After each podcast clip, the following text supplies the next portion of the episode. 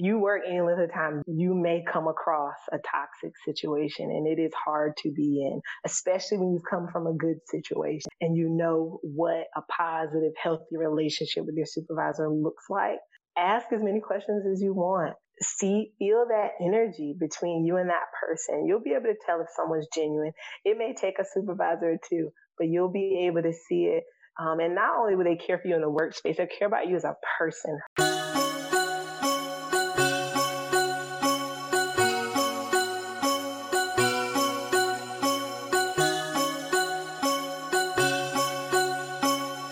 Hello, it's Marcy Bullock with Season 2 of your favorite Career Readiness podcast. Learn tips on personal and professional development. Hear inspiring stories of overcoming obstacles. I devote my life to helping other people figure out what to devote theirs to. This is Marcy Bullock with the most important 5 Ps. Stay present, trust the process, explore your path, release the pressure valve, and unleash your potential. Hello, this is Marcy Bullock, and welcome to Wolfpack Career Chats. Our guest today is Passion Blake. Welcome, Passion. Thank you so much. Thanks for having me. Excited to be here with you all. It's so exciting to have a special guest in class today, and also to have someone who has graduated from NC State and is out in the work world, because right? All of our students are hoping to be like you one day, out there employed and doing something they're passionate about. And your name is Passion, so I know you're passionate. So tell us a little bit about your story. Yeah, well, first, thanks for having me. I appreciate everybody joining today. I remember these times being excited about hearing about other people's life out in the big world, as I call it, right? And so again, my name is Passion Blake. I'm currently a program specialist with Wake Tech. I really enjoy talking about the world of social work and the world of work, because we know we've all been in your seat. I have moved around quite a bit. I've lived in Japan and Virginia. I've probably moved 8 times in the last 15 years. So I certainly know a little bit about moving into a new space, networking, and finding a new job, right, in a new community. So for me, it's interesting that I've been here almost 1.5 years. I already feel like I should be getting ready to move. I'm not, but I already feel that way. So I'm just excited to be here and share with you all, and hear the questions that you have. And I'm ready to go. Oh, I love your story. So you've lived in Okinawa, Japan, which sounds very exciting. Will you tell us a little bit about what brought you there and what that whole transition was like, to leave the country, leave family? That sounds scary. Sure. It was exciting. I tell anybody, you need to go live abroad at least once, whether it be 6 months. For me, it was 3 years. And it definitely happened in an interesting space. I was actually at NC State when I found out that my husband was being transitioned to Okinawa. So the choice is you go with him and go for 3 years, or he goes without you and you go for 2 years, right? So it was like, okay, well, I guess we're all moving. I was in a very, I knew that we move in a year, which we moved every 2 to 3 years due to his career. And that was one of the reasons I chose social work, because I knew I could practice social work in all 50 states. Didn't think about overseas, hadn't thought that far ahead, and was really looking at, okay, now what am I going to do? So that's when I applied to NC State to do grad school. I said, if I can do it in a year, I'll be done. And I graduated that May, and I think we moved that September. It was also during the government shutdown. It was a very interesting time to end up on this island where most of the government offices were shut down. So you had to do a lot of self-learning. It was hard to leave your family. I had left the state before, but never the country to live. So it certainly was a space of not knowing, but excitement. And my mother was always, she loved to travel. So she was like, you'll never go anywhere we can't visit. Go live your life. Go live your best life. Leave here. There's nothing here for you. So she was really the one to kind of push us all out of the nest. And it was exciting. It was scary. The people are incredible. The food is incredible. It's so clean. There's no trash on the streets. It's so safe that kindergartners walk themselves to school. So it's definitely a different space. Things are still handmade. They pay attention to very small details that you typically don't see here. But it was a great experience. Yeah. Wow. What a way to lead your life, just with that adventuresome spirit. And I love listening to your story because I could relate a bit to that. I oftentimes, when people say, why did you move to North Carolina from California? I'll say, well, I was a captive spouse, but I say it jokingly because in our marriage, my husband and I also talked about, are we equal partners? Is one career coming first? What is our agreement so that our expectations are in line? And at that stage, we were equal partners. And this was something that was very important for Team Bullock. So we moved 3,000 miles away, not as far as you moved. And then when it was time for him to finish grad school, I said, I love my job here, and I would like you to find a job here. And so it's almost like this give and take with a partner. And I think for many students who are thinking about having a partner in their life, have you and your partner discussed those kinds of things? Right. No, that's a great question. And if you know anything about military life, especially when you're talking about different branches, my husband's in the Marine Corps, and they always have that saying, the Corps comes first, right? We're just issued goods that people don't like, but you sometimes feel that way when orders come down. They're not really considering. It sounds nice to say, oh, they care about families. But in reality, that Marine belongs to them. And I remember when I first met my husband, people assumed that I knew about military life because I grew up in a military town, but I was a local. So I didn't really notice them. They were my mother's coworkers, and that was it. So I didn't know much about the life and did not need their resources the way other people did because I was home. And so when I met my husband, he was surprised that I had no idea about his life and about this work. You're right, there has to be discussions on what we're going to do as a partnership, because if you don't, you'll find that there'll be friction over choices. And even though his career was the more demanding, we always discussed, how does this work for us? And he was always forward thinking that her life matters, right? This won't last forever. This is just a small portion of our lives. So we did get some flack sometimes for some of the choices he made. They'd say, well, you want to go here because you can do this. No, my wife is in school. We're doing this. And they would be like, oh no, you're missing out. No, I'm not missing out. This is the decision. So he was always happy to meet me in the middle. And like you and your husband, there have been some give and take over the years, but it's worked out. Just like coming back here, we always loved the area, and we said, well, if we ever get a chance to get back, we're going to move. Well, my husband has commuted for the last year and a half to Virginia. He works in Richmond. But in order for us to settle and come back to where we felt like it was a great place for our family and our space, this is the sacrifice. All those things. Yeah. It's a sacrifice. And I like the way you described it, Passion, in that your partner sees you as important. You got to finish your graduate degree, but we sometimes make compromises for people that we love. And that is a big decision to make. And if one person thinks, like a Marine, like you said, that you got to move every couple years, you know what you're getting into and what you're signing up for. And if one person thinks their career is equal to the others, that's where you run into the friction and the conflicts.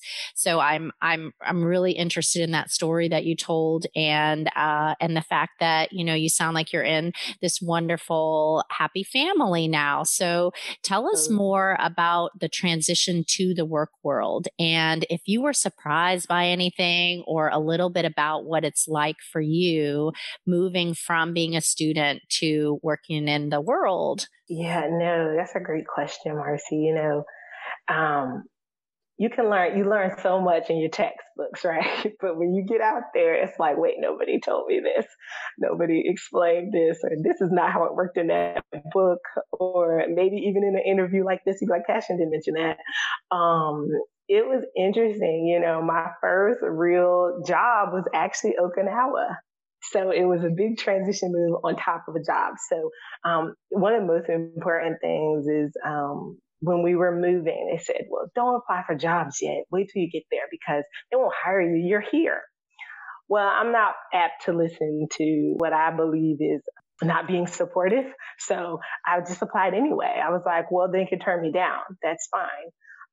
And I applied and I got a job. I got a job the day we were getting on the plane. I got the call that I got a job to open a new office for a program called the Exceptional Family Members Program. And they needed a case manager to open on a different base, a smaller base, and the families needed supporting there. And so I was excited about that. I think it depends on what world you work in, paperwork-wise. You'll get used to that. I would say out in what we consider the civilian world, less paperwork. If you go work for the federal government, have your patience together. It's a lot of paperwork, a lot of questions, a lot of back and forth. And so we definitely did that. And again, I'm getting used to a new country and a new job all at the same time. Due to the government shutdown, I had to actually wait for about 2 months because of all the back and forth, right? They couldn't get my computer because it was frozen. They couldn't open my office because it was frozen. So I had a couple of months to wait it out to try to settle and see what happens. And it was definitely an interesting transition. You know, now the things you've talked about on your resume, I am responsible. I am focused. How do I find that focus in this new space? And I definitely found that talking to my supervisor, you know, fingers crossed that you all get great supervisors because they make a world of difference. And then learning how to work with people that may not see you as an asset sometimes can be difficult. I found that writing down questions, reviewing our website, kind of doing what I did in an interview process, but now I'm a part of their system, learning pieces, asking to come to meetings, wanting to be involved, showing interest, helped me kind of settle into my position because I literally was just dropped in an office and was like, tell the community who you are, right? And so I had to learn how to talk with Japanese locals, and the families on our bases. And I also took care of families that were not local, where they had a medical condition. They may not have been able to come with the service member. So some of my families might have been in Tennessee or in other countries. I had some in Australia. So really learning how to communicate in a different way, not face-to-face some of those times. So I hope that answers your question. It really does. And I love the point you made. I wanted to dive into this idea of who your supervisor is really matters. I know sometimes when students are thinking about their first job, they don't realize that they're going to be spending more waking hours with their boss and their coworkers and their loved ones. And it's really important that you are not in a toxic atmosphere. So what would be some of your thoughts about trying to make that decision about who you work for? Can you ask any questions in the interview? And how did you approach that? I definitely ask questions in the interview. There's never been an interview I've been in and not asked questions. It will give you a glimpse into who they are, right? How they view their organization, how they view their employees. And you're right, Marcy. If you work any length of time, you may come across a toxic situation, and it is hard to be in, especially when you've come from a good situation and you know what a positive, healthy relationship with your supervisor looks like. Ask as many questions as you want. Feel that energy between you and that person. You'll be able to tell if someone's genuine. It may take a supervisor or two, but you'll be able to see it. And not only will they care for you in the workspace, they'll care about you as a person, right? They'll care that if your child was sick, they'll care if you didn't look your chipper self today in a meeting. You know, they'll ask about that. They'll make sure. My supervisor always says, are you doing your self-care? Are you doing this?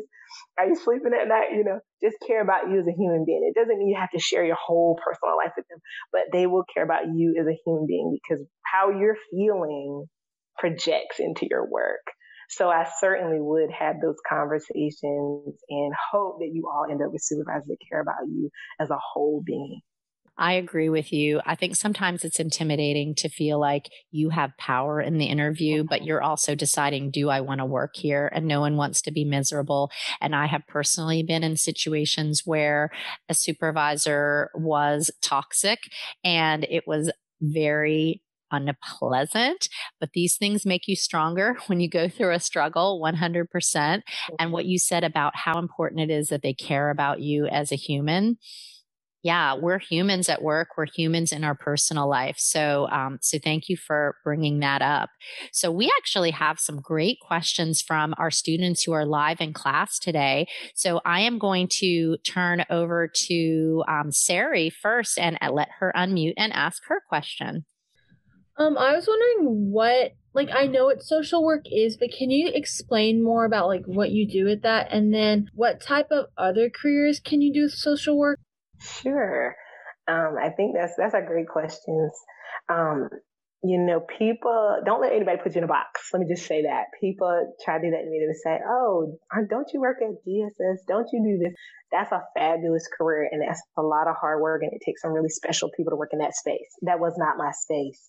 The great thing about social work is we can go anywhere. You just got to get the rest of the world on board to know that. And I started out obviously in case management, and it was very structured, right? Every time somebody popped their head in my door, I had to write that down or make a note. I knew that wasn't the world for me. Whereas the work I'm in currently, it's a lot less structured. I'm just able to be there as long as we get it done. As long as we get to point B, we're okay. So I have friends that work in research. I have some friends that work in hospitals. Some of them are in advocacy work and policy work, work for the government. A lot of them work in nonprofits. So there's a lot of different spaces you can go in. Just don't let anybody close you off, because people told me, well, how are you going to work in higher ed? It just doesn't make sense. And I even had mentors say that to me.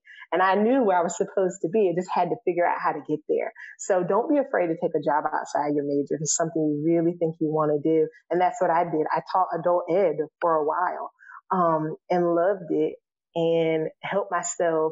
In my internships, I was the first person in both my internships in undergrad and grad school. And not only open doors for the people coming behind you, but you're opening doors for yourself to figure out where you want to be. So I hope that answers your question. Thank you. I like that you definitely talked about how you're not limited by your major.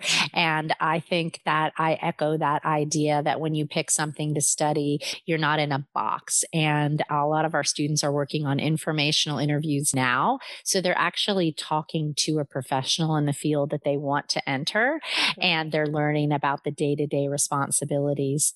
So next up, we have Caroline with a question. Hey, Passion. I was wondering what may have been your favorite project to work on and what you found about it the most fulfilling, and may have it pulled in different passions outside of social work? That's a great question. And do you want to know about current or past? Either one. Okay. Let me think. Wow, so many really good projects. I would probably say one of my favorite ones was starting a support group. Again, when I worked for the federal government, we had families that had children or adults that may be experiencing some type of special needs, that we needed to make sure they had those resources near where they were going to live. Hence why sometimes the families had to stay behind, unfortunately. And so we were having events and nobody was coming. And I was actually an intern. And this is one of the beautiful things about being the first intern, right? Your supervisor doesn't know. So they're just like, I remember my supervisor saying, what do you want to learn? I said, I want to learn everything. She said, okay. So she really just let me create my own space. So I created a support group for the families, and they started coming to events, right? So that kind of personalization, giving them some power back to say, what can we do for you? And it went on at least 5 years after I left. And I think that was really special because you saw them getting what they needed, getting that time together because they weren't seeing each other, right? If you're dealing with an autistic child, you don't want to come to a movie night because if they start to cry, everybody's looking at you like, what is wrong with that kid? Not realizing that there's more to what you're seeing. So we were able to create those events, have group sessions, and be able to support them. And that's probably one of my favorite projects. Thank you for sharing that. You're welcome. Yes, that's a great story. And we can see just the excitement in you that you light up when you talk about this work you do. And it makes such a difference. I know some students are feeling the pull between money and meaning, the two M's. And I think James has a question along those lines. Hi. So I was wondering, will I need to get a master's in social work or even a PhD in social work if I want to make decent money? Well, James, you know, I don't know if many of us will be going to the Millionaires Club, but I do have friends. I have friends that are making six figures, James. Just depends on what you're doing and what you decide. And certainly you have to be able to take care of yourself, right? It's not getting any cheaper. I remember we first came back here and I was like, my goodness, what is going on? It's grown up so much.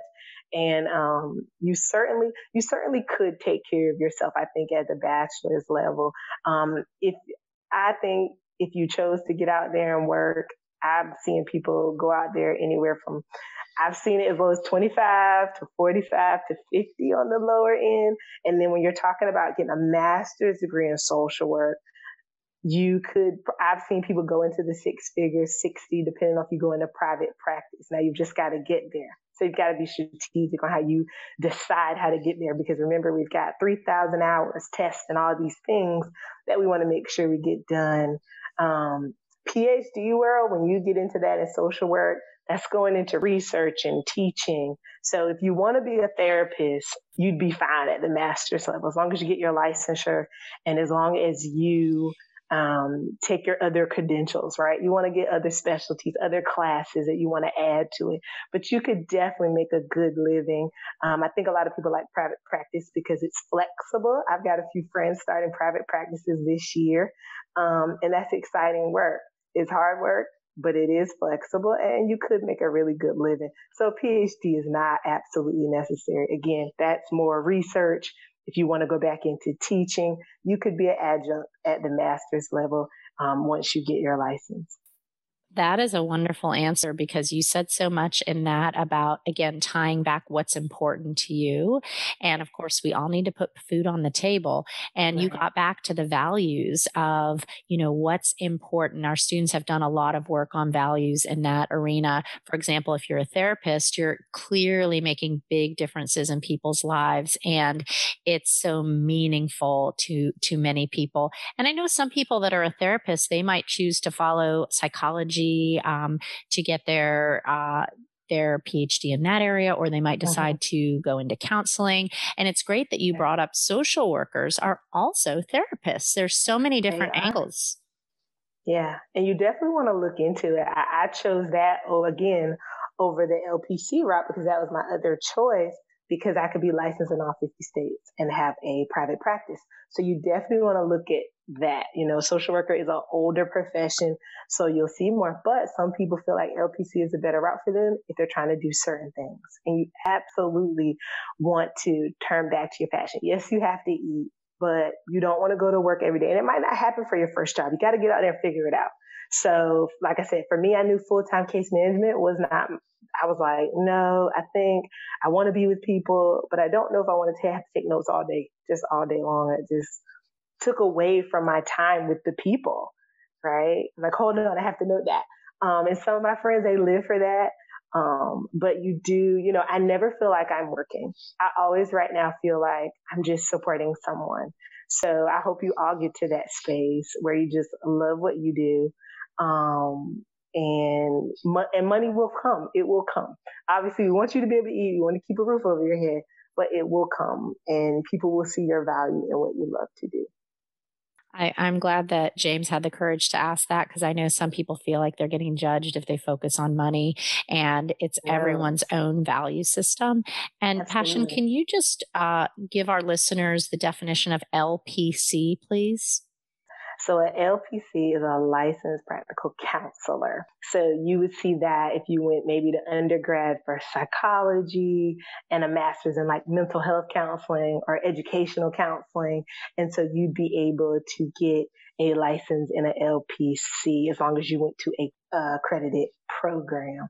So that would be that route. Always make sure your programs are accredited. Yes. Thank you for clarifying that. Because like you said, social work is just got so much history and tradition. And so talk to people. Obviously, you're biased. You're a social worker. You think that's amazing. And I think it's amazing too.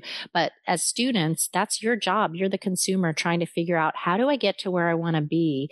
Right. And what avenue will get me to my goal? So you want to talk to lots of different people, which you've already started doing in my class. And so I'm really proud of you. All right. We're already at the time machine question. Ooh, our time went fast. So we're zooming into the year 2040. Passion, what advice would you as the 2040 Passion Blake give to your current self in 2020? Ooh, it's a long time from now. Let's see. I probably would tell myself, take the risk. Take all the small jobs. You don't know what they'll turn into. And don't ever burn bridges. Yeah. Wow. 2 gems were dropped right there. Take a risk and do not burn a bridge. Thank you, Passion Blake. Absolutely.